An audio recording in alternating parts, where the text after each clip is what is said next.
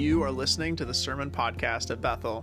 We're an evangelical covenant church located in western Wisconsin outside of Ellsworth, and you can find out more about us on our website, bethelcov.org. My name is Todd Speaker. I'm the pastor here, and thank you for listening.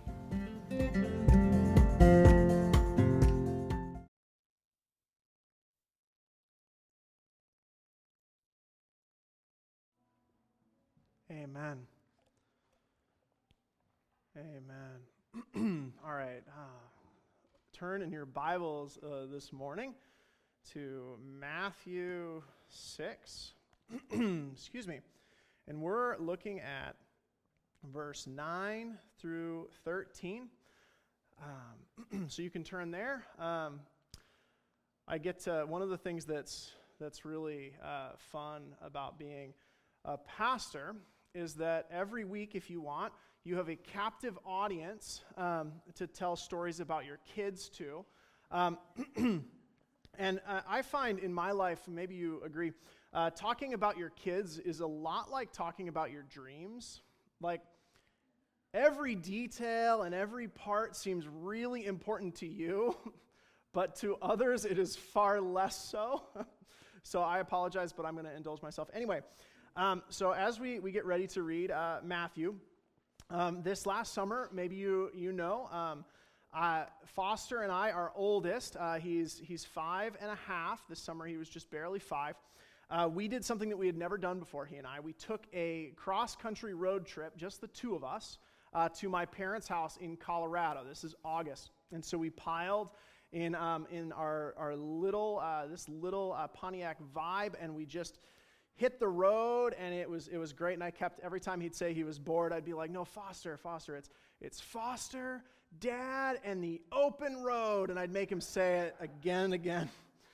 And he got really sick of that after the end but he liked it at first. Um, but so as as we were going uh, down there when we'd stop at gas stations of course he would be like hey dad can i get a treat at the gas station? And and I always would say, no, no, no. But then by the time we left, he'd have a treat. And so the first treat he got was a little uh, cup of gummy worms, okay? And in full. I mean, it was probably like, I don't know. I mean, not huge, but it was probably like half a pound of gummy worms. And and I was smart. I was like, I'm not going to let him have the gummy worms or it's going to be a disaster. So I kept him up front with me. Uh, and the whole way down, uh, he would ask me for those gummy worms. And he'd be like, Dad, can I have a gummy worm? Fine, okay. And I, am handing them back to him and, and I'd give him two or three, and then we'd drive for about 30 minutes, and he'd say, Dad, and I'd say, What? Dad. I'm like, What is it, Fosh? You okay? Are you okay? Dad, I have a sugar ache.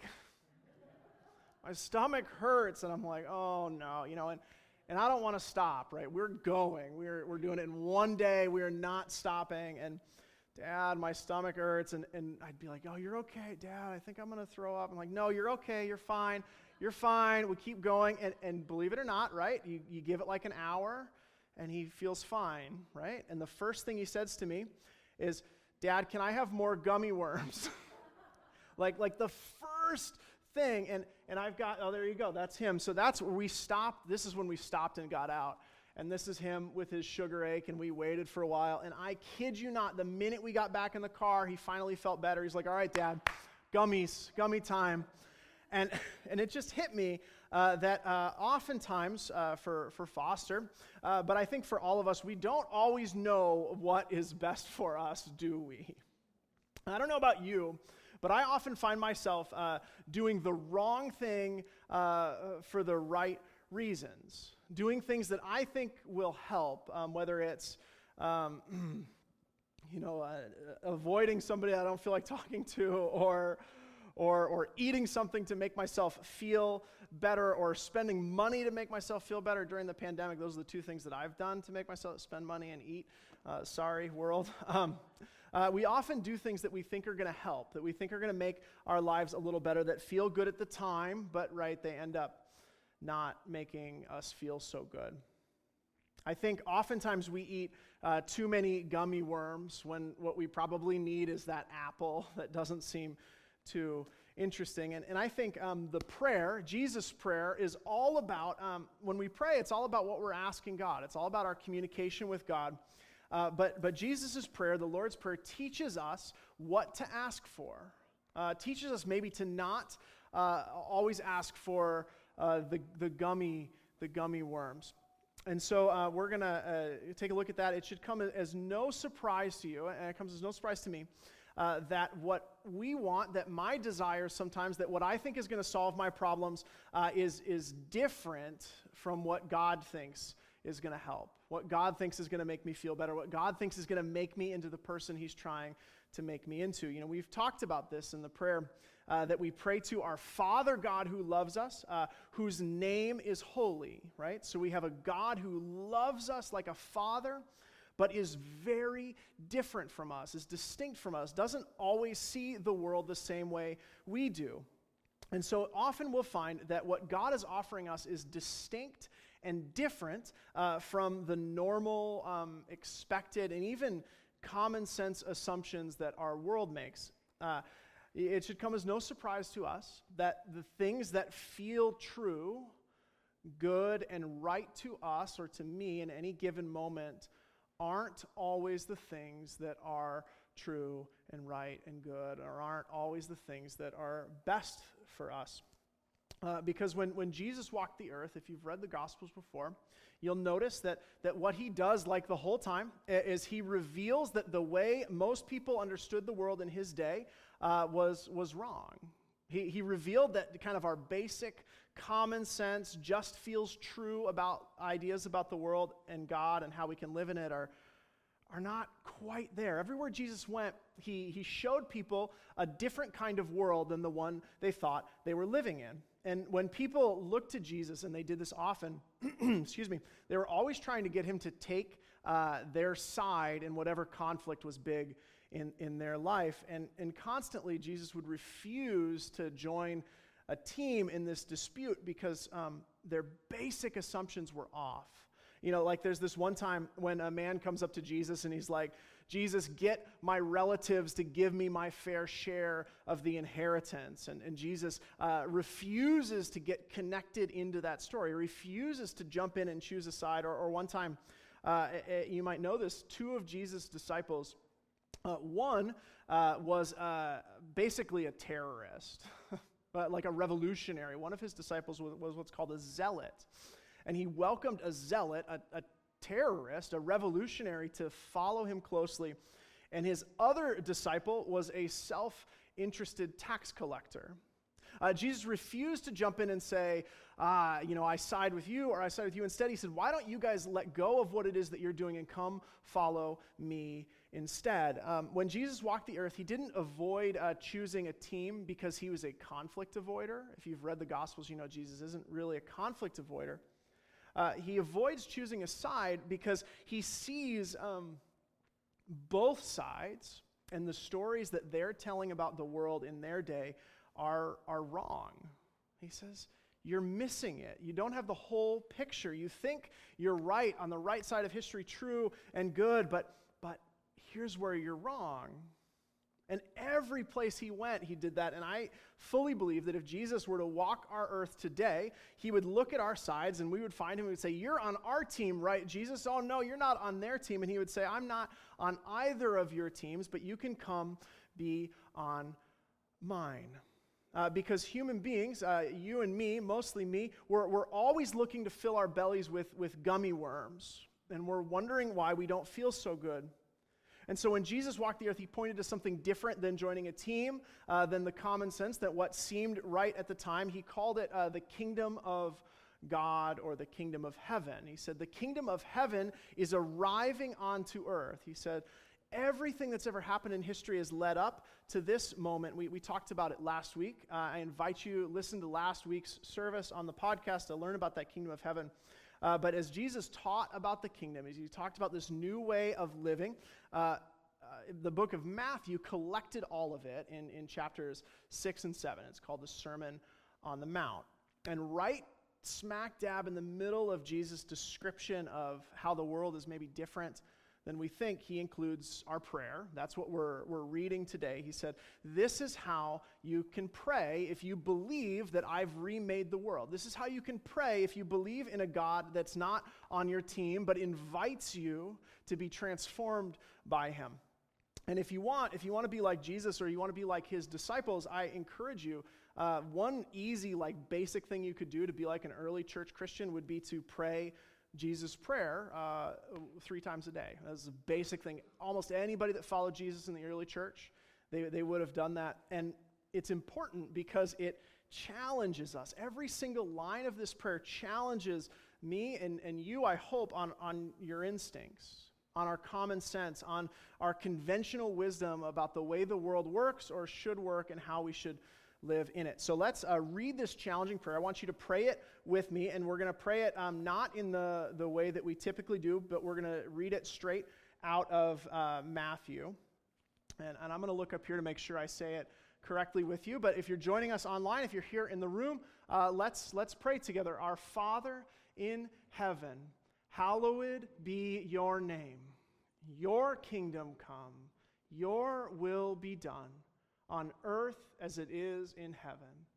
Give us today our daily bread and forgive us our debts as we also have forgiven our debtors. And lead us not into temptation, but deliver us from the evil one. Amen? Amen. Uh, so that's our, that's our focus today uh, in bold. You can see it.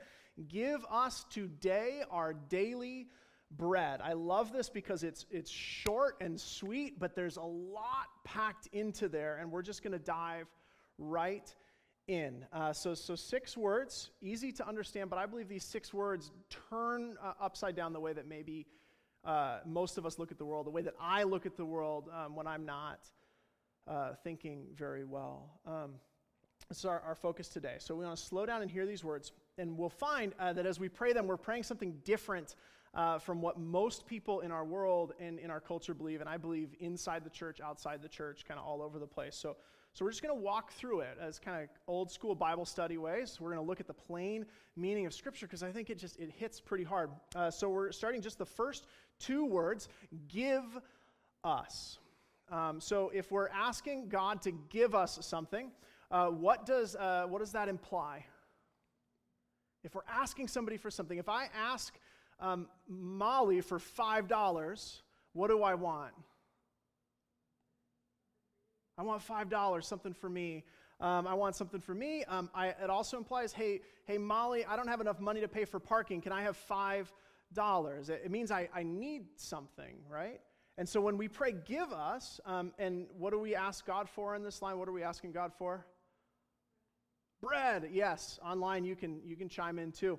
Yeah, we're asking God for bread. So if we're going to ask God for something as basic, as foundational as bread to live, what are we implying by asking that question? I think we're admitting something. I think when we ask God for something as simple as bread to live, especially those of us that live in a world where it's uh, not hard to imagine that we'll have enough bread every day of the week, but when we ask God for something like that, we're admitting that everything that we have, everything that we use to take care of ourselves, everything that sustains us, everything that we use to meet our basic needs are gifts from God. Uh, that's what we're saying, because if we're going to ask God for our daily bread, the implication is that we need God to provide for us our, our basic sustenance. We're dependent on God. That's what we're admitting. And, and maybe you're sitting here uh, and you're having trouble with this, and that's, and that's good. It means you're reading it well because uh, we live in a uh, world, in a culture where one of our highest values is independence. Uh, the best way that you can be a human being in, in this world, in this country, is to be, right, independent. I don't count on anyone for anything. I work hard. I build my house. I provide for my family. It's an important value. It's one of our culture's biggest values independence. But when we pray the prayer, when we say, give us, we hold our hands out to God, we're implying that the things that we have, that maybe we construct in our minds as our own independence, really come in some real way from God. They're, they're gifts. And this is hard because this value of independence is, is huge in our culture. And I don't care who you are, I don't care where you're from. Uh, the, one of your biggest values that's taught to you from the time you're a little baby is to be independent. Uh, some people in one group, uh, independent uh, means that you know freedom comes from being self-sufficient, right? That's that's independence, pulling yourself up by your own bootstraps, earning your way, taking care of yourself. So that's that's one group, and maybe you're listening and you're like, ah, that's not not really me. I don't, I don't look at the world that way. And, and if you don't, uh, chances are you belong to the other uh, side of the, the independence coin. Uh, the other group uh, says, you know, freedom comes from throwing off the expectations of others. Uh, I won't let anyone tell me what to do or what to live. Uh, there's a, a, large portion in our culture uh, that, that says the, the idea that anyone, any tradition, any value, any idea of how I should live my life is inherently violent and bad. Uh, I have, uh, I, I, hear of people that wait uh, until their kids are old enough to name themselves because the idea that you would impose a name on a child is violence. They deserve to be independent. Uh, independence is everything to us. And in both stories, in all the stories that our culture tells, or many of them, freedom, we believe that freedom comes from being disconnected to everyone uh, disconnected and separated from everyone, uh, their help, uh, but also their expectations, their rules, and their ideas. But Jesus says the opposite. And when you pray this prayer, you're kind of, it's sort of like when you're a kid and you say the Pledge of Allegiance every day, and you're like, I don't know what any of this means. I know I'm promising to do something, uh, and hopefully it's not, a lot, not such a bad idea. But every time you say the prayer, you're, you're kind of making a statement. You're promising, you're saying, you're agreeing with Jesus about the opposite that we find our freedom, that freedom doesn't come from disconnection and independence, that in fact, freedom comes from dependence on God. It's a complete opposite. He invites us when we pray, Give us our daily bread. We're coming together and saying, God, I need you to provide everything that I need to live, even my daily bread. And when we can do that, uh, and even uh, the things that make up who I am, even the breath that's in my lungs, when we depend on God together, we're set free from the master of money and we're set free from chasing our whims and our desires. We believe freedom comes from dependence on the God who made and loves us. So that's the first one. Second one, uh, second uh, little little bit. Uh, today, our daily, uh, today our daily bread. Uh, today, our daily, these three words, um, they put our focus uh, every time uh, that the day that we pray, the time that we live our lives, the moment that counts, the chance that we have to, to impact the world, the only time that God ever works in, and the only day that we're capable of serving others in is today. Uh, whenever we pray uh, our daily bread, give us today our daily bread, we imply that God provides for us today, and his call for us is today. And maybe that doesn't seem uh, crazy to you, uh, but I think this is hard for us in our world, in our culture, and really throughout history, uh, because the human tendency, uh, human tendency is to do everything we can to avoid living in today. I don't know about you, but I've spent hours and time of my life uh, looking back to the good old days and the ways things were and wishing that I could somehow live those moments again. Some of us spend hours and months and years sad or happy remembering what happened before. Some of us, to the expense of our todays, spend every day living in yesterday. And maybe that's not you and, and that's great, but you're not off the hook because the others of us that don't live in the past, we tend to put all of our chips and our focus on tomorrow. And you can either do this in a in a anxious way or in a happy way. You can say, "Oh man, I don't know what's going to happen tomorrow. How am I going to get through tomorrow?" You can put all of your anxiety, when is this going to happen? Am I going to catch the virus? Is my my, I'm going to lose my job, or whatever it is. You can put all your focus on tomorrow in a bad way, or you can put it in a good way. You know, I, I do this one. Well, don't worry. I know that's a problem, but, but tomorrow it'll be better. I'll call that person tomorrow. I'll reach out to that person tomorrow. I'll write that thing tomorrow. I'll solve that problem tomorrow. I'll give uh, to them tomorrow once I have my stuff figured out. But in both stories, regardless of what story we're telling ourselves, our lives are pulled from the only place that God really works, the only place that God really hears us, and the only place that life can be lived the moment. And so, as we pray these six words, this line, we acknowledge and remember our utter dependence on God. And we bring our focus back to the only time that matters, the only time when we can serve somebody, the only time when we can care for somebody, the only time that God can transform us. And that day is not someday, but it's today.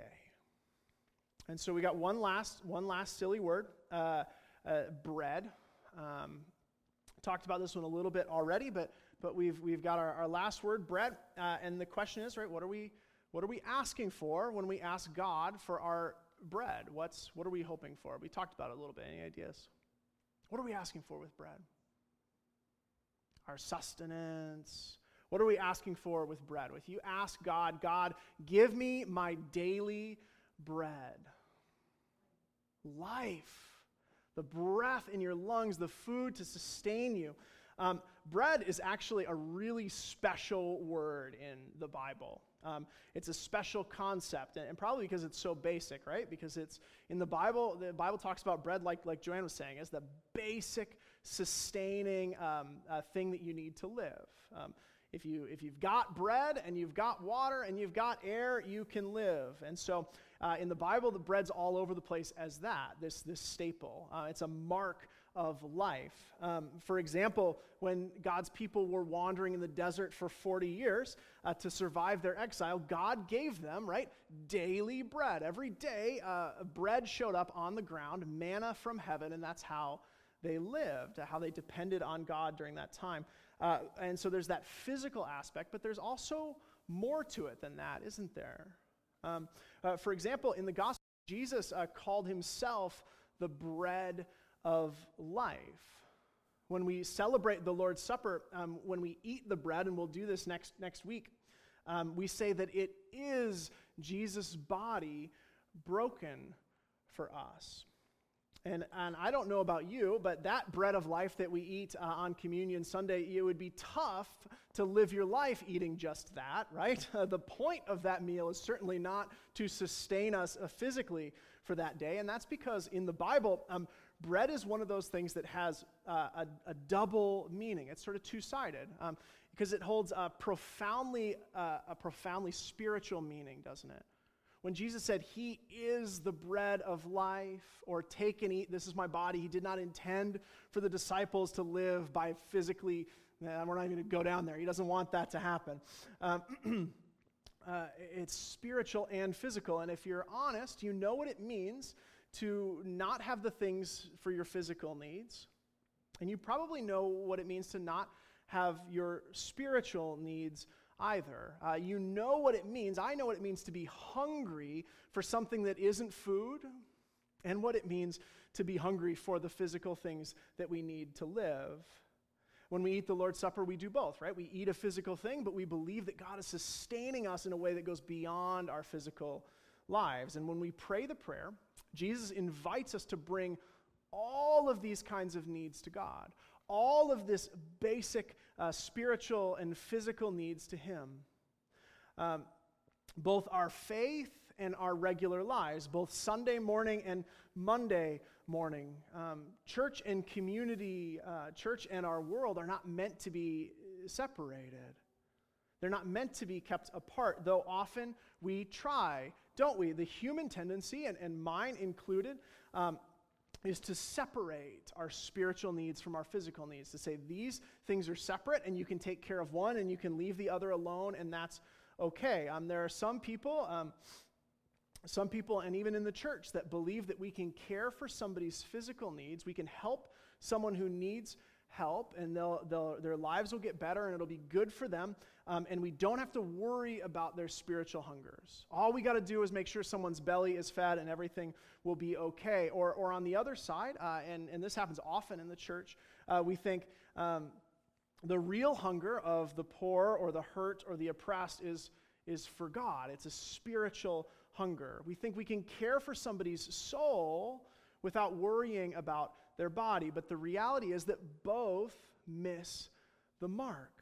We are whole creatures. We are spirit and body. And the prayer, it pulls us back to that reality. It reminds us when we come before God that we bring to Him our physical and our spiritual hungers.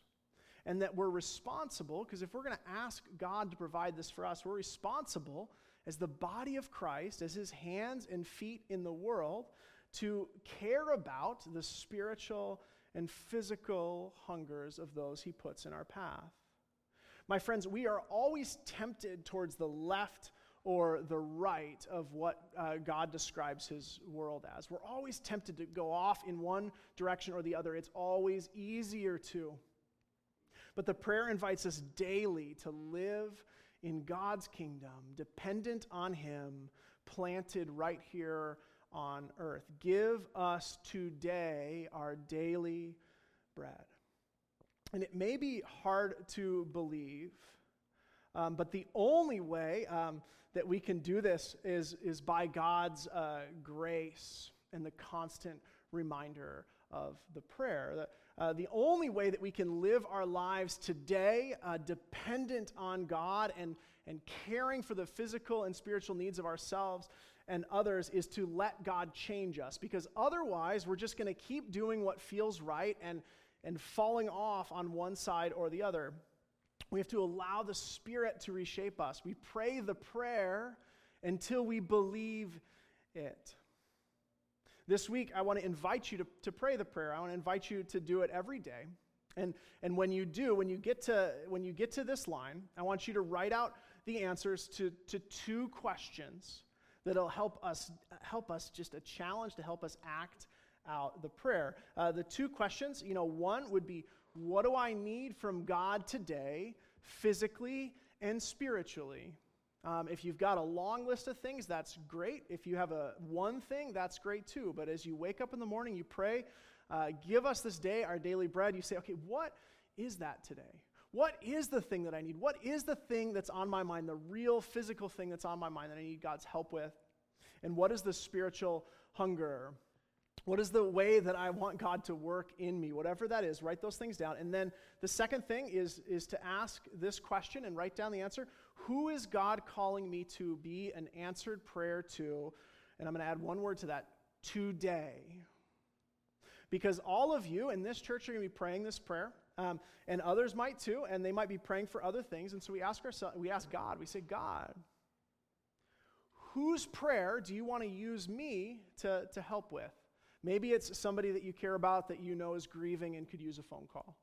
Maybe it's somebody you run into during the day that needs a little help with something else. Whatever it is, just ask God today, um, who do you want me to be an answered prayer to?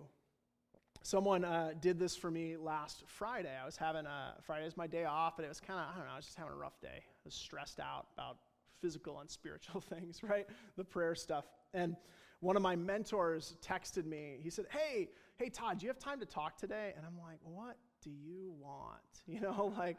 Am I, he is one of my mentors at the at the denomination, and so I'm like, did I am I in trouble? Did I like do something wrong? And I'm like, yeah, sure. Like, as soon as you want to talk, let me know. And he called and just was like, hey, how's it doing? How's it going? I want to pray for you. And it transformed my day. God used him to step in and be his presence in meeting my physical and spiritual needs. Uh, so I invite you, encourage you, challenge you to do that because um, as we pray this prayer, as God works, as God transforms us, uh, I really wonder, you know, what would it be like if we really started to rely on God for all of our needs, if we really believed the good gifts we had came from Him, if we really believed that our spiritual hungers could be met by Him. What would it look like if we saw the things we had as gifts from God meant to be used to bless others? Because every time we pray, we're invited to consider that.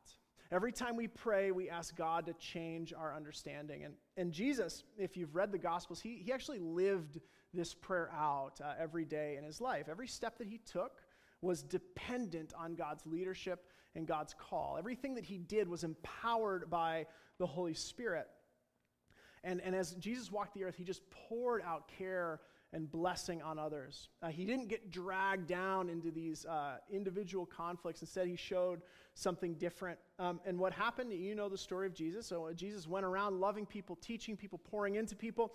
And, and eventually, uh, if, as his prize for that, as his reward for that, uh, everybody rose up and they captured him and, they, and they hung him on a cross. And you might think, um, that was the end of his dependence on God. You might think uh, that that's exactly what happens to people who do something as foolish as depending on God. But three days later, he rose again from the dead and proved where the true source of life and bread, physically and spiritually, is.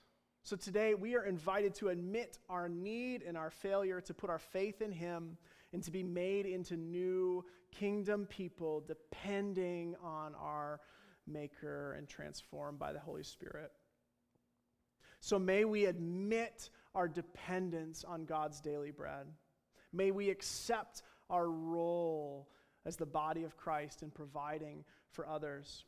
And if we do, we'll find that freedom comes not at the end of our disconnection from others, but the more we embrace and acknowledge our dependence on God. Would you pray with me? Lord God, we need you to change us. Because when we look at our world, the gummy worms seem like they're going to fill our bellies.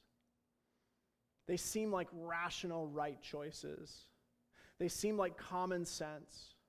But every time we fall down one of those sides and we fill up our bellies with gummy worms, Lord, we get a sugar ache. In fact, uh, it, it messes our lives up and it messes up the lives of others. And it seems like no matter how hard we try, we can't figure out what it is we're supposed to be doing and where something better is. But it's in you. So we admit our need. We put our faith in you who sent your Son to live and die and rise again on our behalf to take away our sin and our failure, to heal what's broken in us and make us new. We pray, Lord, that you would make us new by your Holy Spirit. In your name, amen. Amen. I'd like to invite the worship team to come forward. Let's conclude our service in praise.